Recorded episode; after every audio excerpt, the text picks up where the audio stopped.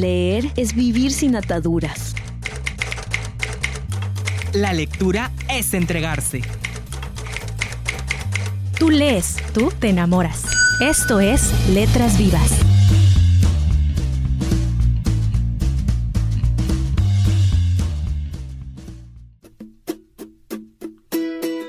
Muy buenas tardes amigos de Letras Vivas de Filey. Es un gusto que nos acompañen de nuevo en esta transmisión. Mi nombre es Melissa Rodríguez. Mi nombre es Julia Alonso y quiero darles la más cordial bienvenida a Letras Vivas de Filey, un programa que se hace gracias a la Feria Internacional de la Lectura Yucatán y a Radio Educación del Mayab que nos concede este espacio. El día de hoy estaremos hablando sobre la poesía y los poemas. ¿Será que ambos conceptos se utilizan para hablar de lo mismo? ¿Tienen significados y propósitos diferentes? Bueno, pues eso lo sabremos más adelante. Así es, y hablando de poemas, el día de hoy tendremos una entrevista con el escritor Carlos Soberano, que nos hablará sobre su libro Poemario de la vida, del amor y de la muerte. Así que ya lo saben, no se pueden perder el programa, pues hablaremos de un tema muy interesante. Claro que sí, y muy seguramente después de este programa su visión al respecto será diferente, y si no le habían dado una oportunidad a este género, ahora lo harán. Definitivamente, la poesía tiene mucho que agregar a nuestra vida. Pero antes de continuar con el programa, quisiera recordarles que pueden visitar nuestras redes sociales para mandarnos algún comentario o recomendación. Estamos en Facebook como Filey, en Twitter como Filey MX y en Instagram como Filey MX. Por ahora nos vamos con una cápsula, Entérate de.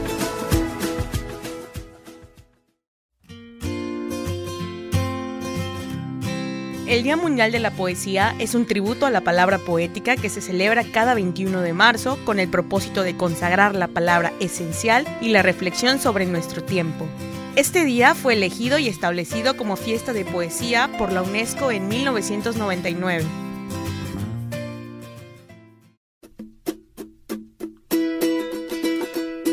Estamos de vuelta y como les comentamos al principio del programa, hoy hablaremos sobre la poesía y los poemas.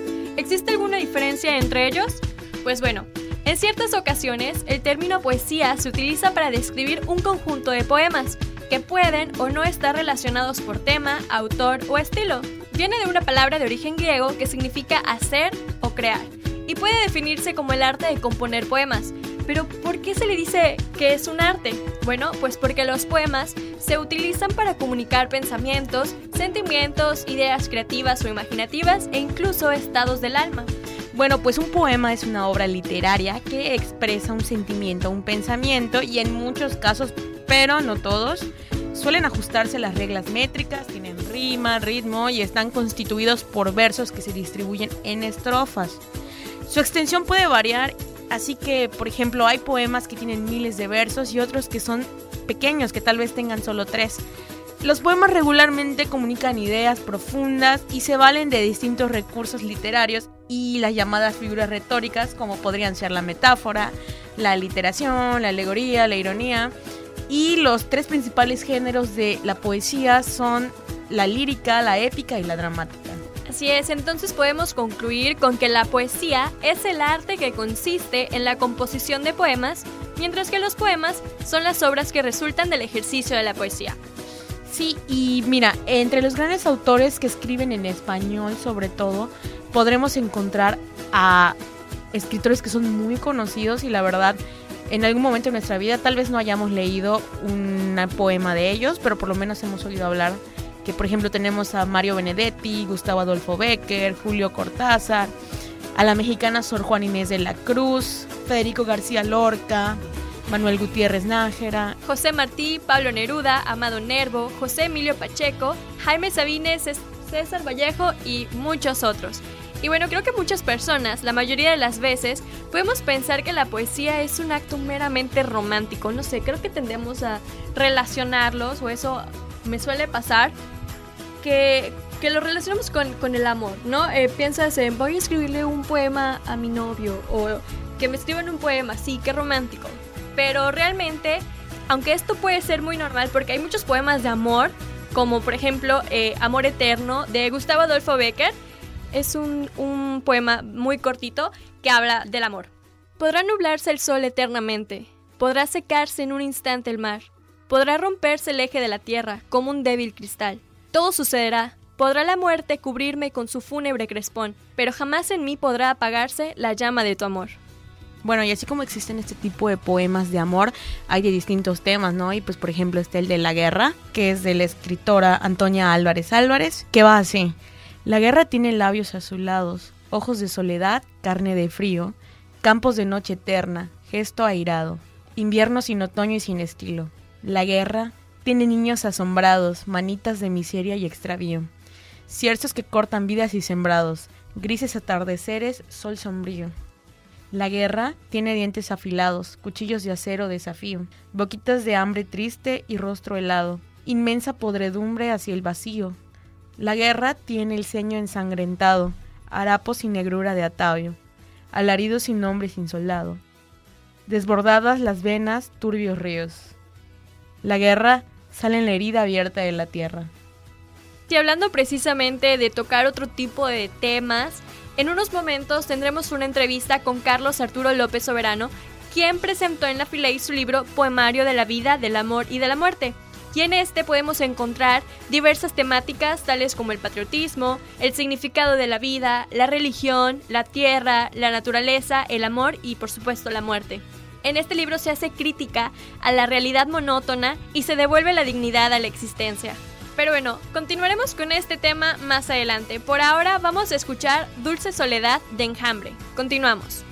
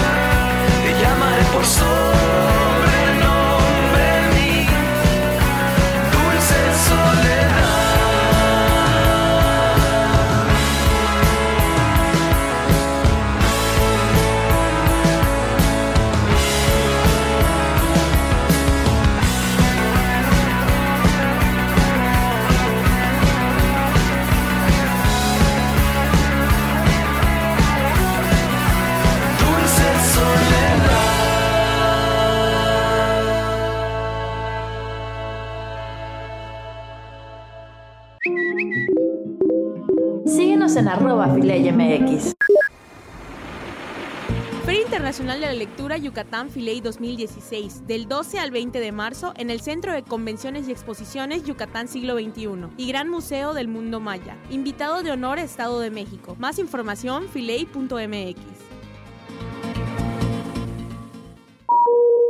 Todo libro es un viaje.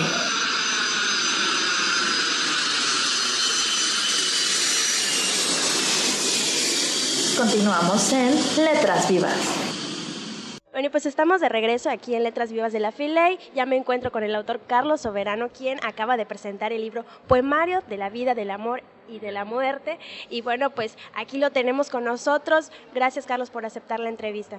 Gracias, ¿no? Gracias a ustedes por la invitación, por permitirme estar acá y pues ahora por, por la entrevista. Es un gusto. Bien, pues aquí escuchando la presentación, bastante interesante todo lo que comentabas acerca de, este poemario, pues que trata mucho, aborda el tema de, lo que es la naturaleza, el mundo que nos rodea, el universo. Eh, ¿Podrías platicarnos a grandes rasgos eh, todos estos conceptos que manejas en los poemas, el contenido de tus poemas, tus influencias?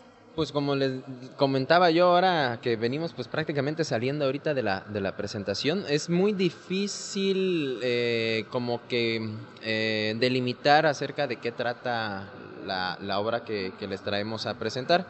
Eh, se trata de todo un poco.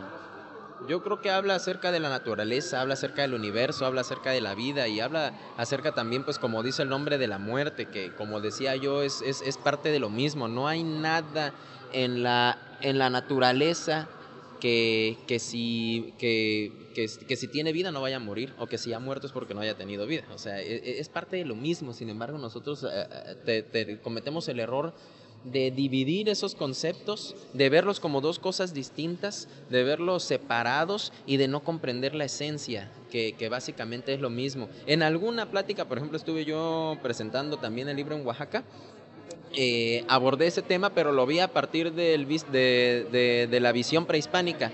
En cuanto a, por ejemplo, el sol, que al mismo tiempo era Huitzilopochtli y al mismo tiempo igual era eh, Tonatiuh. Huitzilopochtli es, pues obviamente, la fuerza masculina, la luz, el fuego, y Tonatiuh es la sangre.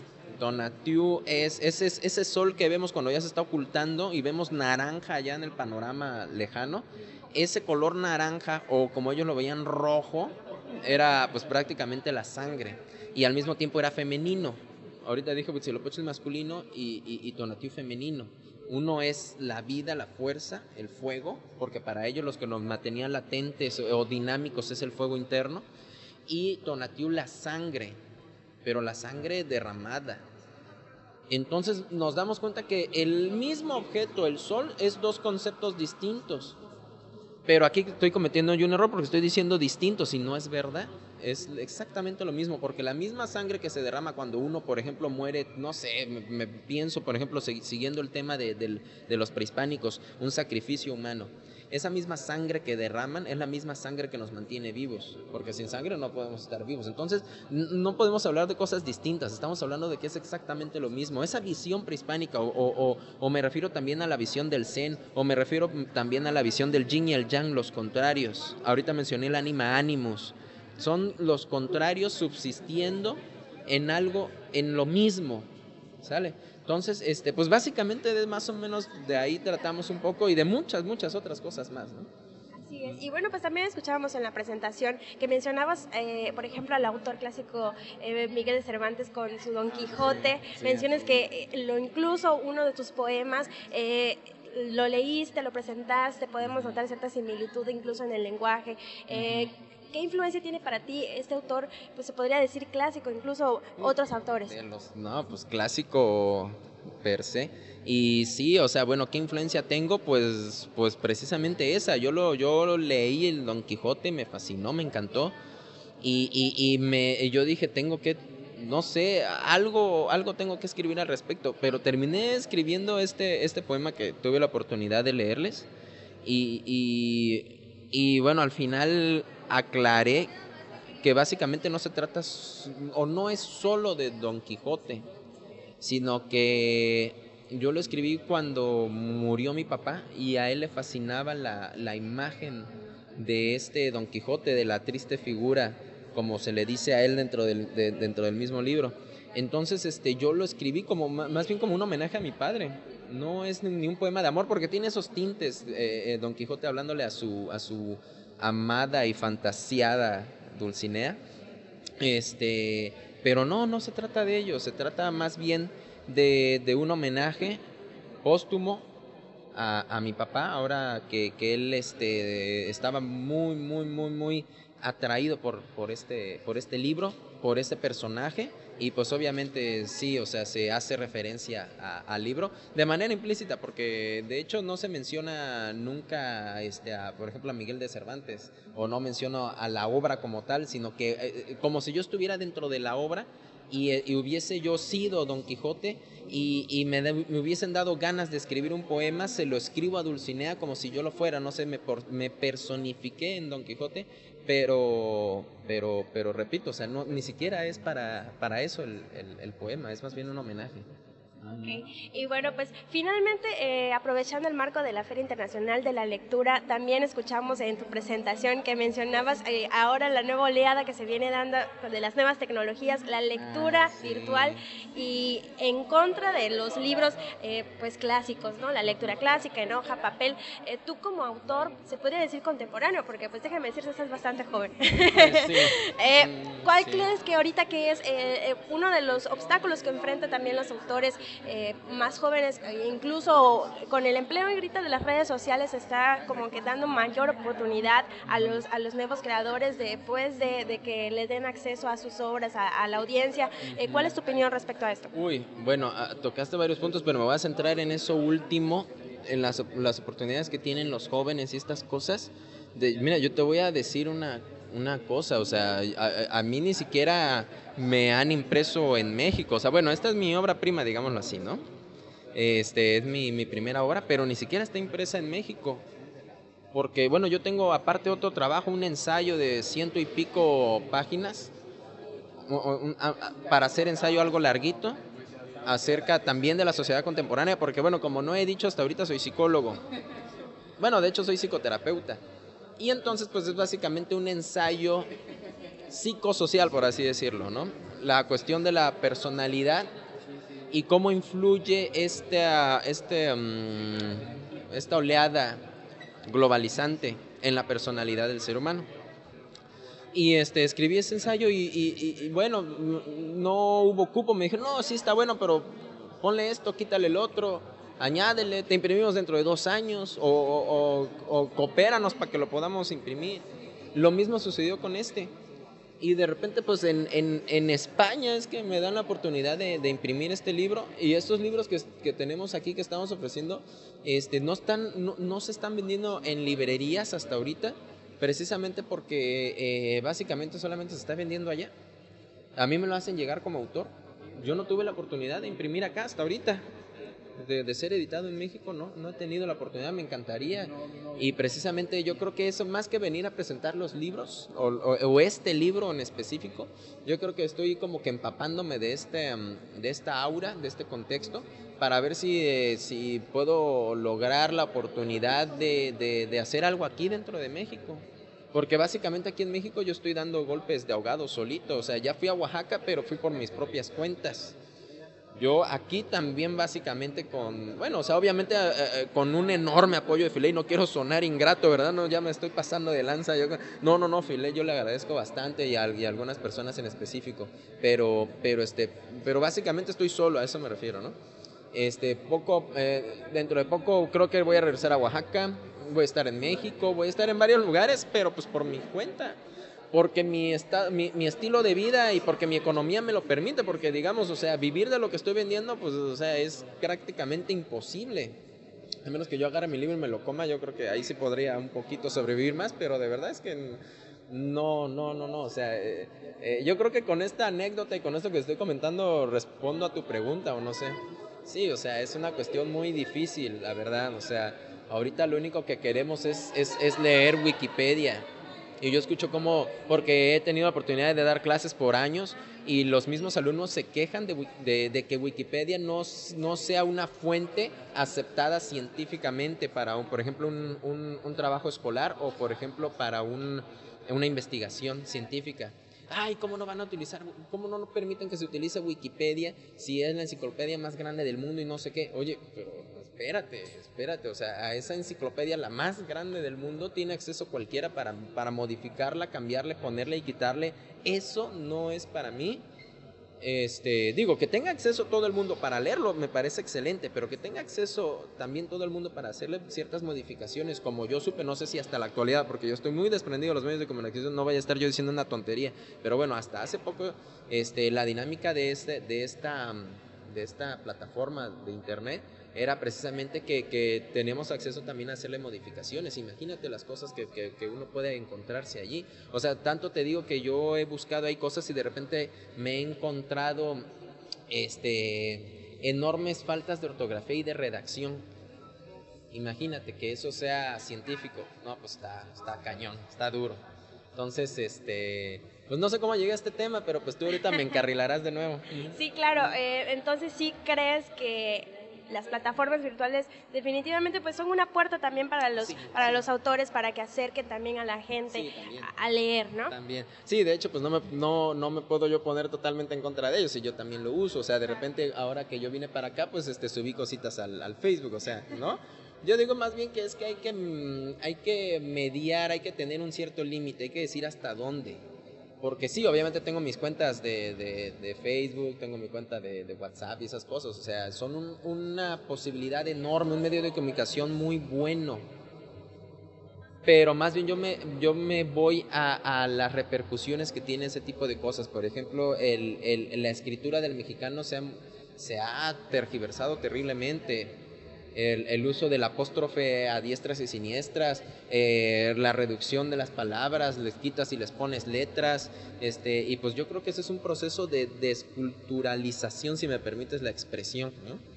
Eh, hemos avanzado bastante eh, culturalmente, científicamente, en, cuestión del conocimiento, etcétera, etcétera, como para estar ahorita yéndonos como cangrejos para atrás, destruyendo nuestro propio lenguaje. Esa es una, una de tantas cosas. Otra es que, por ejemplo, estamos muy acostumbrados a, páginas donde se nos dan resúmenes pero resumen del resumen del resumen de un libro. O sea, de repente ya tienen los, los muchachos la, la posibilidad de que la misma computadora les haga el resumen de un, de, de un trabajo, de un texto. Le dan yo no sé qué cosa al Word y pum, le resume el texto, ¿no? o, este trabajos, ¿no? Pues lee tal libro, entran al internet y ya viene de qué se trata, ya viene quiénes son los personajes, ta, ta, ta. o sea, e, es una herramienta muy poderosa, estoy totalmente a favor de ella, pero hay que, hay que aprender a, a, poner límites en ese sentido, ¿no? Yo creo que eso es lo, lo, esencial, ponernos límites y utilizarlas para lo que son, como un medio de comunicación, pero no, no lo son todo. Pues bueno, Carlos, muchísimas gracias por este espacio para la entrevista. Te deseamos mucho éxito también con este poemario, que pues definitivamente nos pareció bastante interesante todos los conceptos que abordas. ¿no? Habría que también echarle una ojeada y pues los invitamos a que lean Poemario de la vida, del amor y de la muerte. Solo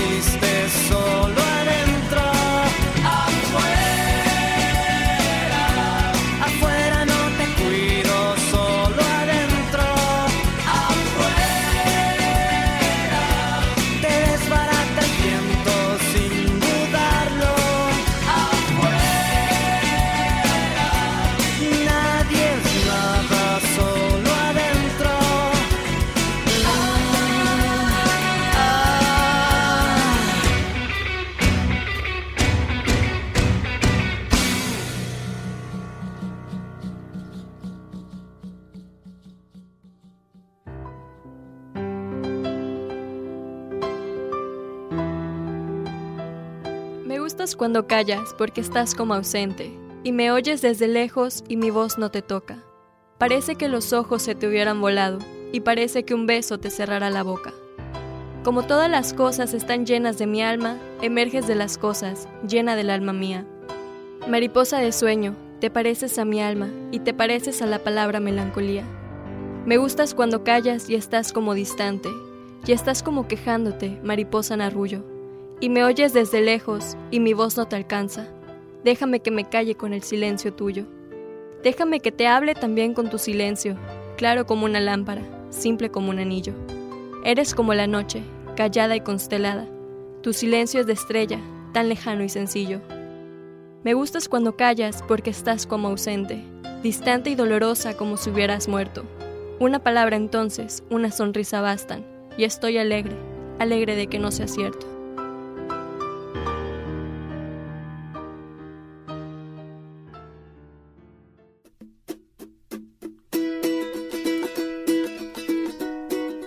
De vuelta y el programa ha llegado a su fin. Sin embargo, como siempre, quisiéramos hacerles algunas recomendaciones.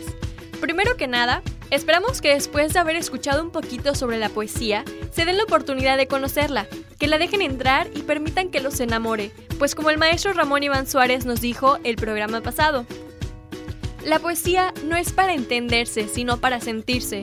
Y les puedo decir que a pesar de no ser un género que yo en lo personal lea mucho, sí me gusta y creo que es una manera muy linda de expresar nuestras emociones. Claro está que hay de emociones a emociones, pero creo que es magnífico que alguien pueda compartirnos un pensamiento e incluso un sentir simplemente con las palabras.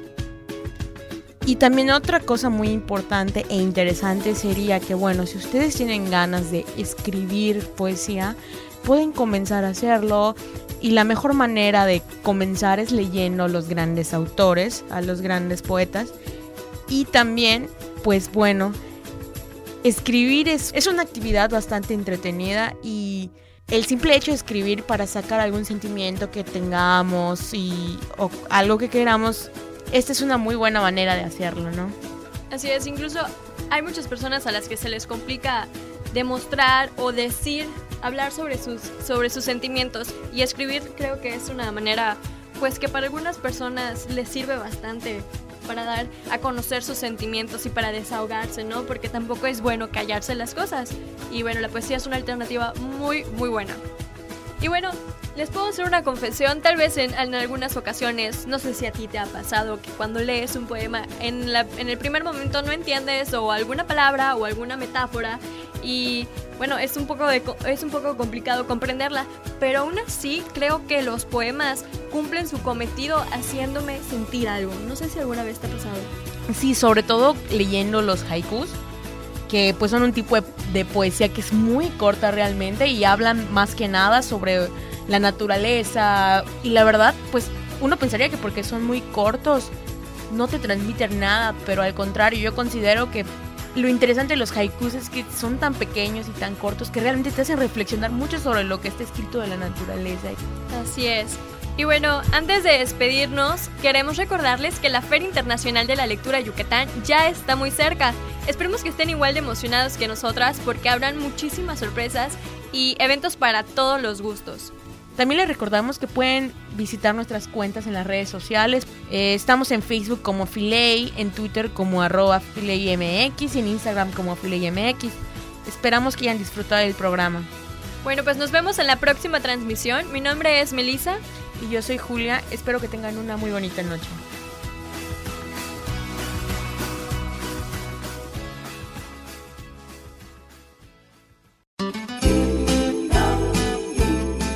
la Feria Internacional de la Lectura en Yucatán y Letras Vivas de la Filey agradece tu preferencia a lo largo de este año 2015 y te desea un feliz año nuevo.